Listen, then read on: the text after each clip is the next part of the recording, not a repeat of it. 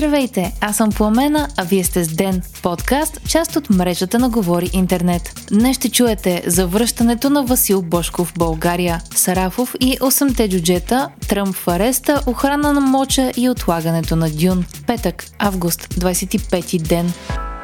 Васил Бошков се завърна в България. Бизнесменът и бивш хазартен бос пристигна в София днес, а на пистата го чакаше екип на гранична полиция и цивилни полицейски автомобили. По-рано през деня той обяви във фейсбук профила си, че след повече от 3 години в Дубай ще кацне в столицата днес след обед. Вече народна земя Бошков написа «Кацнах, имам среща с бухалките». Още щом Бошков обяви, че се прибира, последва реакция от Софийска градска прокуратура и МВР, като те заявиха, че ако той се върне в България, би следвало да бъде задържан от гранична полиция за срок до 72 часа. Самият Бошков в публикацията си във Фейсбук написа, че се прибира след всички пречки, които Гешевата прокуратура му е създала. Още през месец май бизнесменът, известен с прозвището Черепа, каза, че е готов да се прибере в България, за да свидетелства, като от това трябвало да се страхува бившият премиер и лидер на ГЕРБ Бойко Борисов. В действителност Бошков бе задържан за 24 часа след като кацна в България. Първо ще бъде откаран в болница за преглед, а след това ще бъде разпитан от прокуратурата.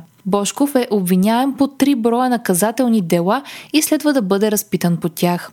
През 2020 година той е привлечен като обвиняем за 19 престъпления, а според прокуратурата чрез фирмата си Национална лотария е нанесъл щета на бюджета за над 550 милиона лева. През 2021 година пък Бошков бе санкциониран и по американския закон Магницки. По същия закон в началото на тази година бе санкциониран и бившият финансов министр на ГЕРБ Владислав Горанов. Бошков твърди, че докато е бил министър, Горанов, заедно с тогавашният премьер Бойко Борисов, са го изнудвали да плаща 20% от печалбата си от националната лотария в пачки от по 500 евро. Бизнесменът твърди, че пиара на Бойко Борисов, Севдалина Арнаудова също е била замесена в схемата. Той потвърди, че е дал сведения пред полицията по разследването, по което през марта 2022 година бяха арестувани Борисов, Арнаудова и Горанов. Бошков е бил разпитан писменно и от Европейската прокуратура. Според адвоката на бизнесмена, мотивите за прибирането му в България са да изчисти името си. Изпълняващият длъжността главен прокурор Борислав Сарафов е изпратил предложение до прокурорската колегия на Висшият съдебен съвет за налагане на 7 дисциплинарни наказания по казуса 8-те джуджета. Сарафов е предложил 4 прокурори и 3 следователи да бъдат наказани за множество нарушения по осигуряване на своевременно законосъобразно и успешно извършване на разследването и на събиране в най-кратък срок на доказателствата. Миналият месец Сарафов е възложил възложил на екип от прокурори от апелативната прокуратура София да извършат проверка на прокурорските преписки и досъдебни производства по случая и именно тя е установила нарушенията. Според проверяващите, магистратите работили по 8-те джуджета са допуснали бездействие за периоди между една и две години и това е довело до неоправдано забавене на производствата. Докладът им е предаден на Върховната касационна прокуратура за становище. Днес Доналд Тръмп доброволно се предаде в ареста в Атланта, щата Джорджия, заради разследване, което тече срещу него. Тръмп е обвинен в заговор за отмяна на резултатите от изборите в щата през 2020 година. След ареста бе пусната и първата в историята на САЩ снимка на бивш президент, сниман като обвиняем от ареста. Разбира се, Тръмп няма да лежи в затвора за сега. Той ще плати 200 000 долара гаранция и ще бъде освободен, докато чака да мине процеса, което може да отнеме и години. Това няма и да му попречи да се кандидатира за президентските избори до година, където почти със сигурност ще спечели номинацията за президент на републиканците. Анализатори сочат, че множеството дела срещу него дори печелят симпатиите на твърдите му привърженици. Тръм ги използва, за да се изкарва жертва, репресиран от политическите си конкуренти. По-късно той публикува в X, бившия Twitter, за първи път от 2021 година насам, когато бе премахнат от платформата, пишейки намеса в изборите, никога не се предавайте. Украина е изстреляла 42 дрона по незаконно анексираният от Русия полуостров Крим. Това съобщи Руското министерство на отбраната днес. Атака е имало и в Московска област, като са били затворени летищата Внуково и Домодедово. Според Министерството на отбраната на Русия, цели на дроновете в Крим са били граждански обекти. Вчера пък Киев обяви, че военно-морските сили и военното разузнаване са провели през нощта специална операция, при която са акустирали в Крим. Припомняме, че Москва нарича войната в Украина специална военна операция и дълго време санкционираше и преследваше журналисти и обществени личности, които използваха думата война, за да опишат случващото се.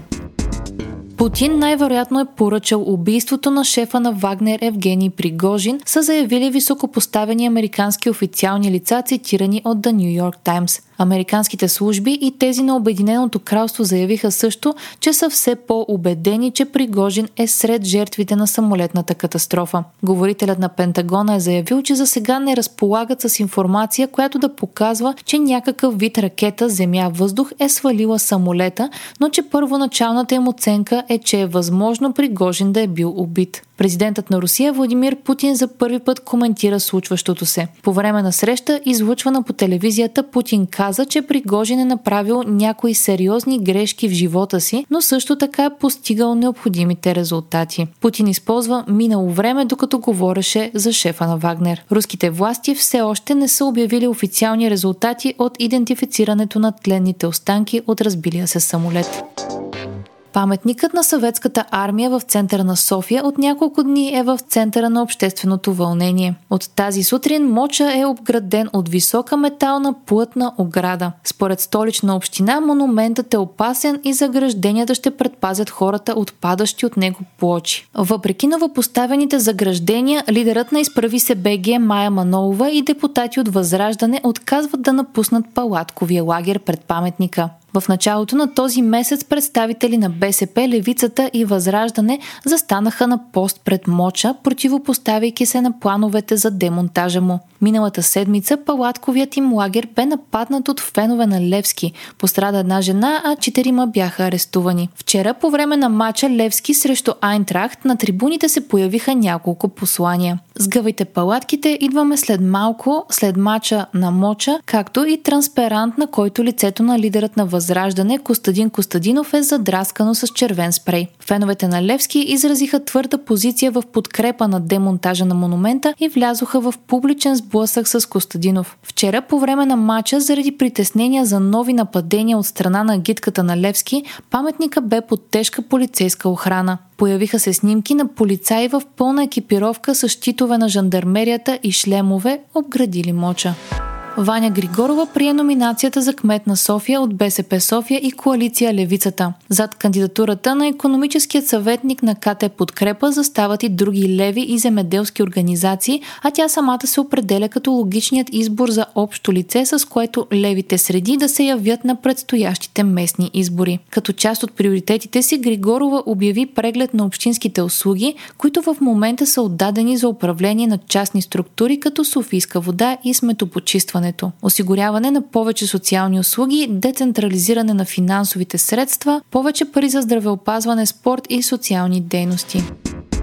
Дългоочакваната премиера на втората част на Дюн ще бъде отложена, обявиха от Warner Bros. Филмът на Дени Вилньов трябваше да излезе този ноември, но зрителите ще могат да го гледат чак от средата на март следващата година. Отлагането на премиерата е наложено заради продължаващата стачка на профсъюзите на актьорите и сценаристите в САЩ. От студиото са обявили, че звездите на филма Тимати и Шаламе и Зендая няма как да участват в промотирането му по време на протеста. Първата част на Дюн излезе през 2021 година и генерира 402 милиона в бокс офисите.